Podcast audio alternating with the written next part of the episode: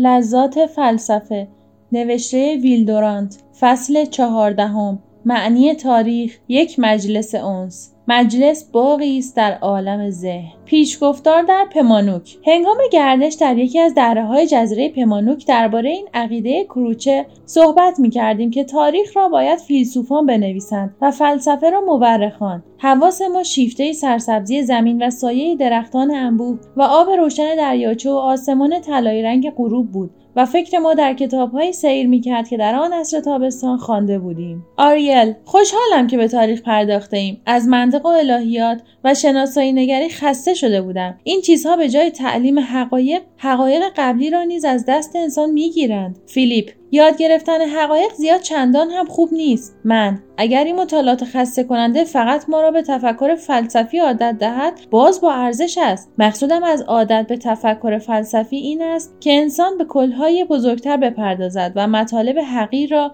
از نظرگاه شاملتر و فراگیرنده تری بنگرد. آریل با لبخندی که بخشاینده بود گفت نظرگاه شامل فراگیرنده شما عاشق این اصطلاح هستید. اینطور نیست؟ گفتم آری من دلباخته نظر شامل فراگیر هستم و دوستدار هر کلی هستم که اجزا را در بر گیرد. دلم می‌خواهد همه اشیا را به صورت کل واحد ببینم. فیلیپ از ته دل گفت خب اما این درست همان چیزی است که تاریخ نویسان به آن توجهی ندارند. تاریخ نویسان یا می‌خواهند عقیده ای را ثابت کنند یا برنامه حزب خود را بستایند یا اوهام وطن دوستانه خود را به زور به کله دیگران فرو کنند. هرگز نمی‌خواهند مملکت خود را از نظرگاهی که همه جهان را فراگیرد بنگرند. 80 درصد کتابهای تاریخ مانند خط هیروگلیف مصریان است که برای ستایش کارهای برجسته روحانیان و پادشاهان درست شده بود. آریل پرسید مگر این گیبن محبوب شما بیش از اندازه از شاهان دم نمی‌زند. گفتم درست است اما او در نمایاندن اشخاص و مناظر مانند میکلانج چیره دست است و موسیقی بیانش مانند باخ نیرومند است. من هرگز نمی‌خواهم سخنی بر ضد او بشنوم اما وودرو ویلسون را ببین که تاریخ را سیاست گذشته مینامد. اشتباه این است مگر در سیاست چیزی هست که شایسته حفظ کردن و به یاد داشتن باشد؟ آریل گفت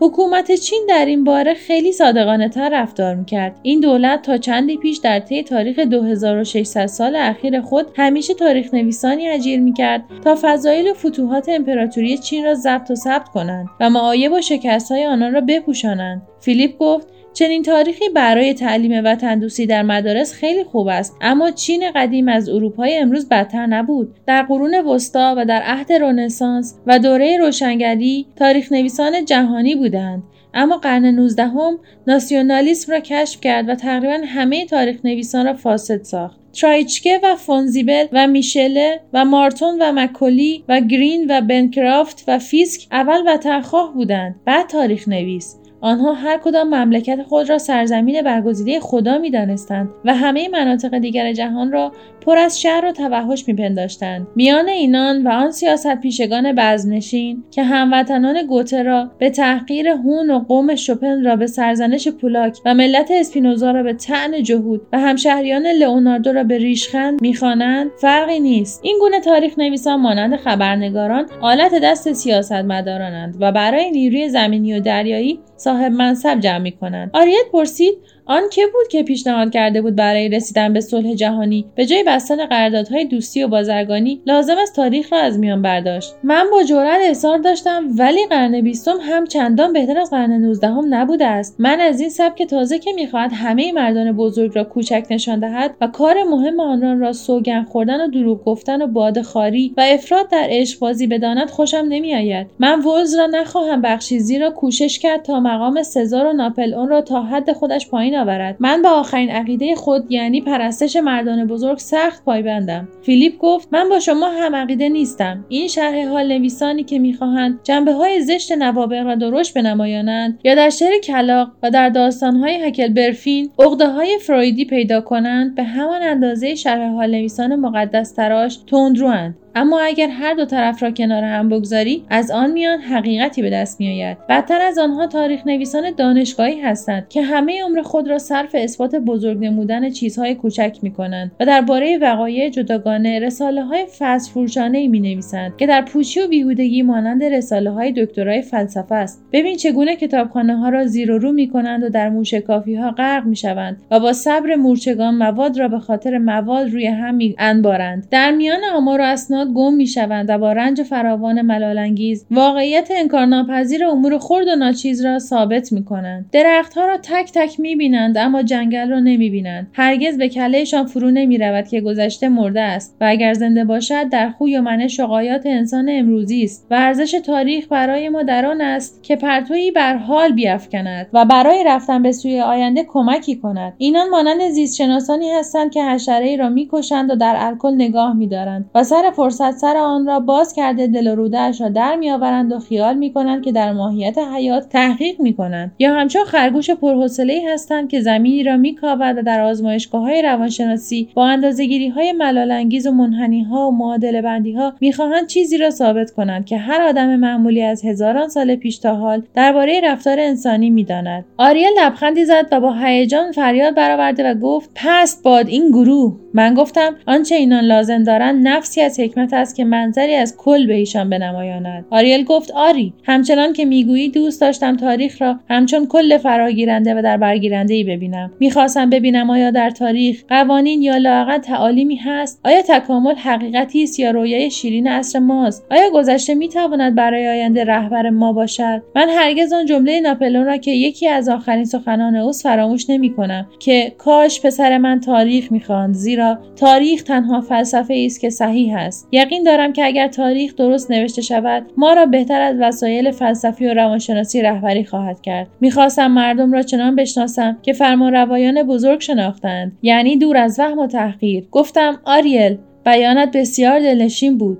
فیلیپ گفت خب چرا به گفته کروچه عمل نکنیم و فلسفه را با تاریخ در نیامیزیم؟ این زبونی و تنگ چشمی است که در جهان ادب روزگار ما آنچه را تاریخ فلسفه خوانده می‌شد تحقیر می‌کنند. همچنان که در عالم حکمفرمایی و فرمانروایی نقشه های وسیع و طرحهای بزرگ دیگر وجود ندارد و آنچه مانده است فقط سیاست است. در عالم تاریخ نیز نظر گیبن و ولتر از میان رخ بربسته و فن ترکیب و پیوند از سبک افتاده است. من به اعتراض گفتم به یک معنی این کار احتیاط عاقلانه بود. فلسفه تاریخ از بیماری های علوم نظری خالی نیست و خیلی به سهولت کلی سازی می کند و تصور و اندیشه ای را سخت بزرگ می سازد و می خواهد همه گذشته انسان را در یک فرمول و در یک جمله بگنجاند. اما سخن فیلیپ را هم نباید زیاد سرسری گرفت. او گفت اما تاریخ بی فلسفه جان فرسودن و زمین کندن و گم شدن در گذشته به خاطر گذشته است و فلسفه بی تاریخ قیل و قال و جدال درباره وجود ذهنی و بنای قصوری از تار عنکبوت در آسمان است که شایسته مردان خلاق نیست. پس از آن دستش را به آسمانی که تاریک و روشن بود بلند کرد و گفت تاریخ پایه است که باید فلسفه را روی آن نهاد و تمام معارف انسانی را برای روشن ساختن بشر و اصلاح حیات به هم آمیخت. آریل گفت احسنت فیلیپ. هنگامی که آریل صحبت می‌کرد ستارگان شامگاهی از گوشه فلک ظاهر می‌شدند و ماه همچون شمشیر درخشنده ای آسمان را می‌برید. ما از تپه کوچکی بالا می رفتیم و زمانی محو تماشای طبیعت گشتیم. هرگز ماه را به آن تابناکی و آسمان را به آن صافی ندیده بودیم. بعد پنداشتیم که صداهایی به آهستگی قدمهای خود میشنویم. از میان تاریکی و روشنی باغ خرم پهناور آراسته نمایان شد که از میان آن جویباری با صدای موزون میگذشت. بر روی چمن و بر روی سکوهای کنار استخری از مرمر جمعی عجیب از مردان بزرگ نشسته بودند. لباس آنها به طرز روزگاران گذشته بود اما بعضی از قیافه ها به نظر ما آشنا میآمد و گویی از همان زمان که خود را شناخته ایم آنها را نیز می‌شناسیم. آریل گفت او را ببین مسلما خود ولتر محبوب است. فیلیپ با هیجان گفت به جان خودم که درست خودش است. من گفتم آن یکی هم نوه نوه او آناتول فرانس است. قدش قدری از آنچه میپنداشتم کوتاهتر است. اما چه چهره ای تمام مهر و صفای جهان و نیمی از حکمت عالم را در چشمانش عیان است. همه را نیک برانداز کردیم و بسیاری را شناختیم. به نظر من آن اسقف باوقاری که جامعه گشاد به تن داشت و دستها را به روی هم گذاشته بود بسوعه خطیر دلیر دربار لویی چهاردهم و آموزگار لویی معروف محبوب بود. نزدیک ولتر اسکوتر بزرگزاده فرانسوی با لباسی از دوره فئودال نشسته بود که با مونتنی تطبیقش کردیم. مرد چهل ساله ناراحت و غرق در دریای تفکر نشسته بود. او همان باکل نویسنده تاریخ تمدن بود. فیلیپ آهسته گفت ببین آن یکی هم معلم قدیم من لستر وارد است. یک مرد آلمانی با قیافه زشت و جدی مرا به یاد هگل انداخت. در کنار او نیچه با سیبیل پرپشت و چشمان مهرامیزش نشسته بود و زیر لب کلمات قصار زمزمه می‌کرد. در گوشه دیگر توماس کارلایل با قیافه اندوهگین تنها نشسته بود. مردی همچون کوه با ابروانی همچون شکاف در کوه و چشمانی مانند جنگجویان اسیر در کنار فواره مرد بلند بالای ملیحی نشسته بود که به نظرم ویلیام جیمز آمد. مانند آمریکاییان پرتاقت و مانند فرانسویان پرنشاد روبروی او کارل مارکس با قد کوتاه و قیافه جدی و صورت تیره نشسته بود. چنان که به هنگام بحث ریش هر دو به هم می‌خورد. یک آلمانی بلند بالای فاضل یک آمریکایی وکیل دادگستری و یک داور فرانسوی و یک اشرافزاده فرانسوی نیز با آنها بودند که هیچ کدام را نشناختیم. آناتول فرانس با طنز موسیو برژره و با لحن یک کشیش سخن می‌گفت. هوا تاریک شد و ما بیان که آنها ببینند. چندان نزدیک شدیم که سخنانشان را میشنیدیم. بر روی چمن نشستیم و نفسها را در سینه حبس کردیم تا مبادا آن سکوت رمزآمیز را بشکنیم. برای ارتباط با ما ID صوفی underline couple را در اینستاگرام جستجو کنید.